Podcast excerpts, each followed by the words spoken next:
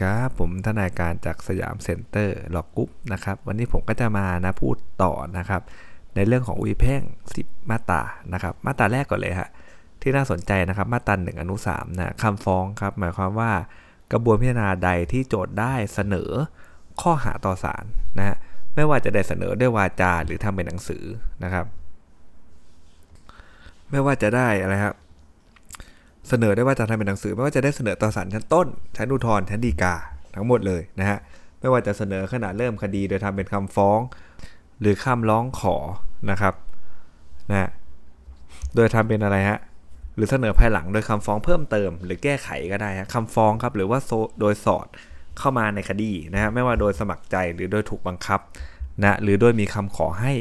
พิจารณาคดีใหม่นะตรงนี้เนี่ยนะฮะถ้าเอาไปออกข้อสอบเนี่ยเขาก็จะเอาเอาไปออกไหนฮะ เขาจะไม่ออกหรอกว่าแบบนี้โจทย์เสนอข้อสารหรือเปล่า เออจะโจทย์เสนอข้อหาต่อสารหรือเปล่านะฮะโจทย์เสนอด้วยวาจาหรือหนังสือหรือเปล่านี่ไม่ออกอยู่แล้วถูกไหมจะเป็นเสนอชั้นต้นชั้นตอนนันฎีกาก็ไม่ออกหรอกฮะแต่เขาจะออกตรงอันไหนฮะตรงเขาตรงว่าเรารู้ไหมว่า ไอ้ที่มันดูไม่ตัวคือที่มันไม่ใช่คำฟ้องเนี่ย แบบไหนมันเป็นคำฟ้องบ้างนะครับ นะฮะแล้วเขาก็จะไม่บอกเราตรงๆด้วยนะตรงนี้มันจะเป็นการที่เขาปิดมาค่อนข้างแนบเนียนนะถ้าออกมาเรื่องพวกเนี้ยนะเขาจะใส่เลยว่าร้องสอดเขาไม่มีทางบอกในข้อสอบเลยครับว่าร้องสอดมือคือคำฟ้องแบบหนึ่งเขาจะไม่มีทางบอกเลยครับว่าอะไรฮะว่าเรื่องของการฟ้องเพิ่มเติมแก้ไขขอพิจารณาคดีใหม่เนี่ยมันคือนะมันคำคำฟ้องแบบหนึ่งนะฮะและแน่นอนนะเมื่อตัวมันเป็นคำฟ้องเนี่ยมันก็ต้องวิ่งไปพวกฟ้องซ้ำฟ้องซ้อนได้ด้วย ใช่ไหมครับนะมันต้องวิ่งไปสองคำฟ้องฟ้องซ้อนได้ด้วยแต่เราต้องรู้นะเวลาเราทำข้อสอบเราเห็นปั๊บเนี่ย นะครับพวกร้องสอดเนี่ยแล้วถ้ามาถามประเด็นเหมือนว่าเออร้องสอดคดีนี้ไว้แล้วนะเข้ามาในฐานะ 57 อนุหนึ่งอะไรเงี้ยนะครับแล้วคุณอยู่ดีคุณไปอะไรฮะไปฟ้องคดีอีกนะเรื่องเดียวกันไหมไปดูครับมันเรื่องเดียวกันอีกอะอย่างนี้มันก็ต้องเป็น ก็ไม่ใช่ฟ้องซ้ำก็เป็นฟ้องซ้อนถูกไหมฮะก็ต้องอยู่ที่ว่าตอนที่ยื่นฟ้องนะมันเป็นการลื้อร้องฟ้องกันใหม่หรือยังนะฮะคำพิพากษานะมันถึงที่สุดไปหรือยังนะหรือร้องฟ้องกันอีกในประเด็นที่ใดวินิจฉัยโดยอาศัยเหตุอย่างเดียวกันหรือเปล่า นะครับหรือว่ามันเป็นตามมาตรา173อนุ2วรรคหนึ่งนี่มันเป็นการฟ้องซ้อนฟ้องไว้แล้วโจทย์ก็ไปฟ้องอีกนะฮะก็ไปฟ้องอีกนะครับอะไรอย่างเงี้ยนะฮะแต่ไม่ใช่การฟ้องไข่กันนะถ้าฟ้องไข่กันฟ้องได้ฮะกฎหมายไม่ได้ห้ามเลยนะ เพียงแต่ว่าถ้าคดีใดเสร็จก่อนนะฮะอีกคดีหนึ่งก็จะเป็นดำซ้ำถูกไหมฮะแม้ว่าเขาฟ้องคดีหลังก็ตาม แต่ถ้าคดีเขาเสร็จก่อนนะอีกคดีก็จะเป็นดำซ้ำไปนะเพราะนั้นเนี่ยเขาจะมาเช็คทาเลนเราตรงนี้แหละนะว่าเรารู้ไหมว่ามันเป็นคำฟ้องนะฮะ ต่อไปครับคำให้การนะก็หมายความว่าอะไรฮะกระบวนพิจารณาใดๆฮะซึ่งคู่ความฝ่ายหนึ่งยก ข้อต่อสู้เป็นข้อแก้คำฟ้อง นอกจากคำแถลงการนะครับ ไม่ค่อยออกสอบนะฮะห้าครับคำคู่ความนะหมายความว่าบรรดาคำฟ้องคำให้การคำร้องทั้งหลายนะที่ยื่นต่อศาลเพื่อตั้งประเด็นนะฮะระหว่างคู่ความนะต้องมีการตั้งประเด็นระหว่างระหว่างคู่ความ ราะนั้นมันจะไม่ใช่พวกคำแถลงต่างๆนะแถลงขอคัดถ่ายเนี่ยนะมันไม่ใช่คำคู่ความแน่แหละนะครับเพราะว่ามันคัดถ่ายเอกสารมาอ่านเองอะไรประมาณนี้นะฮะได้เห็นภาพง่ายๆนะครับ แต่มันต้องเป็นคำที่ตั้งประเด็นระหว่างคู่ความ มันก็จะเป็นคำคู่ความนะฮะหกครับคำแถลงการนะนะครับก็หมายความว่าคำแถลงได้วาจาหรือเป็นหนังสือ ซึ่งคู่ความฝ่ายหนึ่งกระทำหรือยื่นต่อศาลโดยมุ่งหมายที่จะเสนอความเห็นต่อศาลนะในข้อความหรือในประเด็นที่จะยกขึ้นอ้าง ในคำคู่ความ หรือในปัญหาข้อใดฮะที่ศาลจะพึงมีคำสั่งนะครับ นะครับหรือพิพากษาเนาะซึ่งในข้อเหล่านี้เนี่ยคู่ความฝ่ายนั้นเพียงแต่แสดงนะกล่าวทบทวน หรือยืนยันครับหรืออธิบายข้อความแห่งคำพยานหลักฐานแค่นั้นเองนะครับนะไม่ได้มีประเด็นไม่ได้ตั้งประเด็นอะไรหรอกนะหลักๆคำแถลงการก็คืออะไรครับแค่กล่าวให้ศาลท่านรับทราบแค่นั้นแหละนะเหมือนพวกแถลงการปิดคดีถูกไหมฮะ กาะของใครของมันนะก็เขียนไปเถอะนะครับ เดี๋ยวศาลท่านก็มาดูนะครับ ว่าเออมันที่ว่ามันมันมีเหตุผลไหมอะไรเงี้ยนะครับ แต่ว่ามันจะไม่ได้เกิดประเด็นอะไรขึ้นนะแค่เหมือนชี้ให้เห็นว่าเราคิดแบบนี้นะ ท่านคิดเหมือนเราไหมอะไรประมาณนี้นะพวกคำแถลงการได้เป็นประมาณนี้นะฮะต่อไปเป็นอนุ8นะครับ การพิจารณาครับหมายความว่ากระบวนพิจารณาทั้งหมดในศาลใดศาลหนึ่งก่อนศาลนั้นชี้ขาดคดีนะหรือจำหน่ายคดีโดยคำพิพากษาหรือคำสั่งนะครับ หนึ่งอนุสิบครับ วันสืบพยานก็หมายความว่าวันที่ศาลเริ่มต้นทำการสืบพยานนะครับนะก็จะเป็นวันสืบพยานนะครับ ต่อไปครับจะเป็นมาตราที่เริ่มจะออกสอบแล้วนะครับ ก็จะเป็นมาตรา4นะครับนะก็เรื่องของเขตอำนาจศาลนะฮะโดยหลักแล้วนะฮะเว้นแต่จะมีบทบัญญัติเป็นอย่างอื่นนะฮะอนุหนึ่งครับคำฟ้องเนี่ย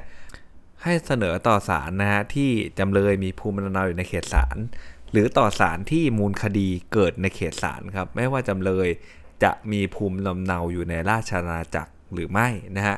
คดีแบบนี้นะถ้าเรามั่นใจนะเป็นคดีที่เรามั่นใจว่ามูลคดีมันเกิดนะฮะที่นะครับท้องที่ตรงนี้ตรงนี้จริงจังหวัดตรงนี้จริงเราก็ฟ้องได้นะครับมูลคดีเกิดก็ฟ้องได้นะครับ แต่อย่าลืมนะไอ้คำว่ามูลคดีเกิดเนี่ยนะครับมันมีดีกามาเยอะต่อเยอะแล้วถูกไหมฮะว่าฟ้องไปฟ้องมากลายเป็นอะไรฮะ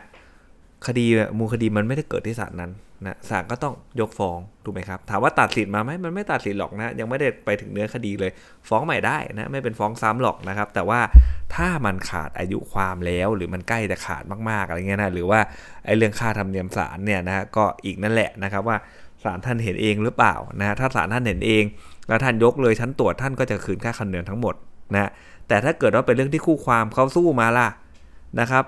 ก็กลายเป็นอะไรฮะศาลท่านก็ต้องวินิจฉัยชี้ขาดนะครับไอ้แบบเนี้ยคืนค่าธรรมเนียมไม่ได้นะแล้วถ้าค่าธรรมเนียมมันสัก2องแสนอย่างเงี้ยนะฮะหรือว่าสักแสนหนึ่งก็ได้นะเราก็จะเดือดร้อนนะถ้าเราเป็นทนายเนอะเพราะนั้นเนี่ยถ้ามันเป็นคดีที่เราไม่ชัวร์จริงๆนะมูลคดีมันยังไม่แน่เลยว่ามันจะที่ไหนเนี่ยนะมันได้ทั้งซ้ายและขวาสมมตินะมันครึ่งๆเลยอย่างเงี้ยนะครับแบบนั้นแนะนำเลยครับนะยอมเสียเวลาหน่อยไปฟ้องที่ที่จำเลยมีภูมิลำเนาเถอะนะครับอย่างนั้นง่ายกว่านะฮะมันมันไม่มีแบบว่า มันความเสี่ยงมันน้อยกว่าแหละนะ เปิดดูเอาทะเบียนราษฎรอยู่ที่นี่ก็จบเลยนะฮะถึงต่อไปเขาจะย้ายไปไหนก็อันนี้ไม่เกี่ยวแหละถูกไหมครับ เราฟ้องที่ภูมิลำเนาเขาเนี่ยชัวร์กว่า โดยเฉพาะคดีที่มันมีเขาเรียกว่าอะไรฮะมีทุนทรัพย์มีอะไรสูงแล้ว เราไม่แน่ใจจริงๆเนาะนะฮะยังเถียงกันในสำนักงานเลยว่าตกลงมูลคดีเกิดที่ไหนอย่างเงี้ย แนะนำว่าไปจำเลยมีภูมิลำเนาดีกว่านะฮะหรือ 2 ครับคำร้องขอนะฮะให้เสนอต่อศาลนะครับ ที่มูลคดีเกิดนะฮะ ในเขตศาลหรือต่อศาลที่ใครครับ ผู้ร้องนะนะเพราะว่าคำร้องขอมันไม่มันไม่มีจำเลยถูกไหมฮะก็ร้องขอต่อศาลนั่นแหละนะที่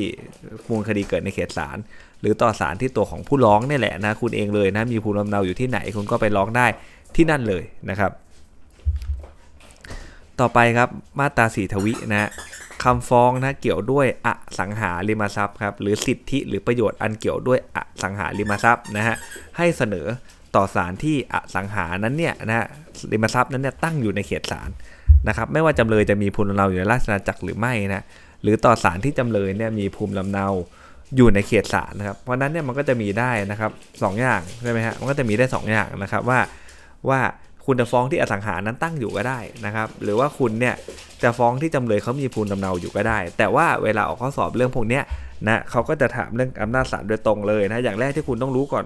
ของมาตราสีทวิเลยนะครับ คุณต้องรู้ก่อนว่าไอ้คำฟ้องที่เกี่ยวด้วยอสังหา มันคืออะไรนะฮะสิทธิ์หรือประโยชน์เกี่ยวกับอสังหาริมทรัพย์คืออะไรนะหลักๆ เลยถ้าดูแบบพื้นฐานแล้วก็ต้องดูว่าอะไรฮะมันมีการบังคับเอากับตัวอสังหานั้นหรือเปล่าใช่ไหมฮะถ้ามันไม่ได้บังคับตัวอสังหามันไปบังคับกันที่ตัวเงินนะฮะ ฟ้องขอให้นะครับคืนเงินนะฮะที่รับไว้ค่าซื้อที่ดินคุณผิดสัญญาแล้วผมขอเงินคืน อย่างเงี้ยมันไม่ได้บังคับเอากับตัวอสังหา ช่ไหมครับมันไม่บังคับเอาตัวอสังหาอะไรเลย อันเนี้ยจะใช้มาตราสีปกตินะจะไม่มาใช้มาตราสีทวินะเพราะมันไม่ใช่คำฟ้องเกี่ยวด้วยอสังหาริมทรัพย์แล้วนะมันไม่ได้บังคับเอากับตัวที่ดินโดยตรงนะฮะมันไม่ใช่เรื่องจำนองมันไม่ใช่เรื่องของพวกขายฝากหรืออะไรเงี้ยนะครับนะมันไม่ใช่เรื่องฟ้องเรียกที่ดินอะมันฟ้องเรียกเงินเนี่ยก็จะเป็นมาตราสีนะแต่เมื่อไหร่ถ้าเป็นมาตราสีทวินะมันก็มี 2 ช้อยให้คุณเลือกนะว่า คุณจะไปศาลที่อสังหาริมทรัพย์นั้นตั้งอยู่ในเขตศาลก็ได้ มันก็ง่ายหน่อยเวลาออกหมายต้องบังคงบังคับอะไรเงี้ยนะหรือไปศาลที่จำเลยเขามีภูมิลำเนาอยู่ในเขตศาลก็ได้เห็นไหมกฎหมายก็ยังนะครับปูทางให้เรานะครับให้เราอย่างน้อยๆเนี่ยนะฮะถ้ามันสุดๆจริงๆอะเราก็สามารถจะฟ้องศาลที่ว่าเราชัวร์ได้เลยว่าว่ากันที่เนื้อคดีเลยประมาณนั้นนะครับนะไม่โดนยกเพราะว่าเรื่องของมูลคดีไม่ได้เกิดในเขตหน้าศาลหรือว่าเรื่องของเทคนิคอื่น ๆอะไรเงี้ยนะครับ มาตราสีตรีครับมาตราปกป้องคนถ่ายนะมาตราปกป้องคนถ่ายมาตราสีตรีนะฮะคำฟ้องอื่นนะนอกจากที่บัญญัติไว้ในมาตราสีทวิคือที่มันไม่เกี่ยวกับอะไรอสังหานะฮะจำเลยไม่ได้มีภูมิลำเนาอยู่ในราชอาณาจักรนะนึกภาพเป็นฝรั่งคนหนึ่งนะฮะแล้วมูลคดีก็ไม่ได้เกิดในราชอาณาจักรด้วยนะครับนะสมมุติว่าไปกู้เงินที่โตเกียวนะฮะและจำเลยเนี่ยนะมันไม่คืนเงินมันก็เป็นคนญี่ปุ่นอย่างเงี้ยสมมตินะครับน่าแน่นอนครับแบบนี้เนี่ย จะทํำยังไงนะกฎหมายก็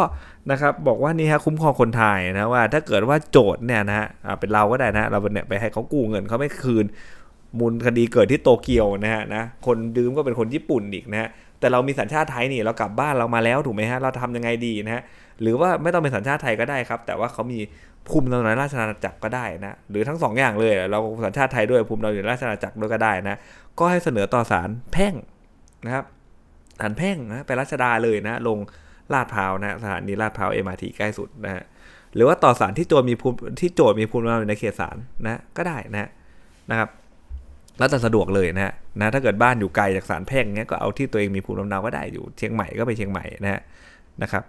เขาก็คือแล้วก็นะครับ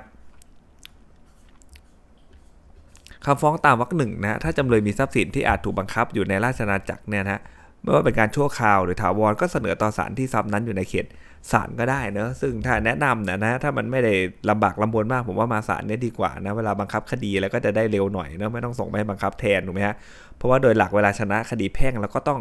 บังคับประกับพวกทรัพย์สินใช่ไหมฮะก็ต้องบังคับประกับพวกทรัพย์สินอยู่แล้ว จริงๆอะไอ้มาตราเนี่ยเวลาก่อนฟ้องอะผมว่าทางตัวของทนายอะไรเนี่ยเขาอาจจะต้องไปหาก่อนเร็วด้วยซ้ำนะครับว่ามันมีทรัพย์สินที่มันอาจถูกบังคับได้หรือเปล่าถูกไหมฮะ ใช่ไหมไม่ใช่ฟ้องไปเอาสมมติฟ้องคนโตเกียว ฟ้องคนญี่ปุ่นอย่างเงี้ยมูลคดีเกิดโตเกียวแน่นอนแหละครับ ถ้ามันมี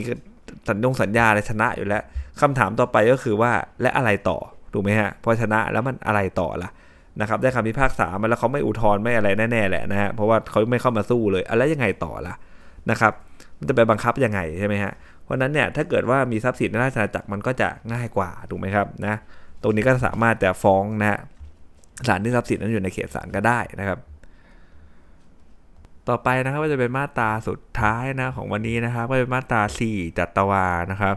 คำร้องขอแต่งตั้งผู้จัดการมรดกนะให้เสนอต่อศาลที่เจ้ามรดกมีภูมิลำเนาอยู่ในเขตศาลขณะถึงแก่ความตาย ไม่ใช่ที่ที่ถึงไม่ใช่ว่าที่ที่ศพนั้นตั้งอยู่นะไม่เหมือนชนะสูตรพลิกศพนะก็ไปสอบว่าจำผิดจำถูกนะครับวิแพ่งวิทยานะไม่ใช่ที่ศพตั้งอยู่นะที่ที่ ตัวของเจ้ามรดกเขามีภูมิลำเนาอยู่ในศาลนะอยู่ในเขตศาลนะขณะถึงแก่ความตาย เช่น ถ้าเจ้ามรดกเขามีภูมิลำเนาอยู่ที่จังหวัดเชียงใหม่ถูกไหมครับแล้วส่งตัวมารักษาที่กรุงเทพอย่างเงี้ยนะฮะแล้วเขาตายขึ้นมาก็ต้องไปยื่นขอ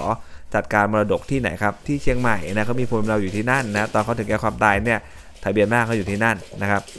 แล้วถ้ากรณีที่เจ้ามรดกเนี่ยเขาไม่มีภูมิลำเนาอยู่ในราชอาณาจักรเราเป็นฝรั่งนี่ทำไงถูกไหมฮะบางทีไม่มีภูมิลำเนาในราชอาณาจักรเลย ก็ ให้เสนอต่อศาลที่ทรัพย์มรดกนั้นอยู่ในเขตศาลนะเราก็ต้องดูนะถ้าเขามีภูมิลำเนาเนี่ยคุณต้องไปฟ้องนะฮะที่ภูมิลำเนาเขาเท่านั้นเลยนะในขณะถึงแก่ความตายนะแค่นี้เลยนะแต่ถ้าเขาไม่มีภูมิลำเนาอยู่นราชอาณาจักรขณะเขาถึงแก่ความตายถึงไปฟ้องนะต่อศาลที่ทรัพย์มรดกนั้นอยู่ในเขตศาลเนอะถ้าออกข้อสอบก็จะออกว่าอะไรครับ อาจจะฟ้องว่าอยู่ดีไปฟ้องไปฟ้องที่ทรัพย์มรดกตั้งในเขตศาลเลยนะครับแต่ว่าตัวของจำเลยไอ้ตัวของเจ้ามรดกเขามีภูมิลำเนาอยู่ในอยู่ในราชอาณาจักร นะครับอย่างเงี้ยฟ้องได้ไหมก็ไม่ได้ถูกไหมฮะถ้าแบบนี้คุณต้องไปฟ้องที่ภูมิลำเนาเขาเท่านั้นเลยนะครับจะมาฟ้องที่ทรัพย์มรดกตั้งอยู่ในเขตศาลไม่ได้นะเพราะว่าเขามีภูมิลำเนาอยู่ในราชอาณาจักรนะครับอ่าโดยหลักแล้ววันนี้ก็จะมีเพียงเท่านี้นะเดี๋ยวพรุ่งนี้ผมจะมาต่อให้ในมาตรา5นะครับสำหรับวันนี้สวัสดีครับ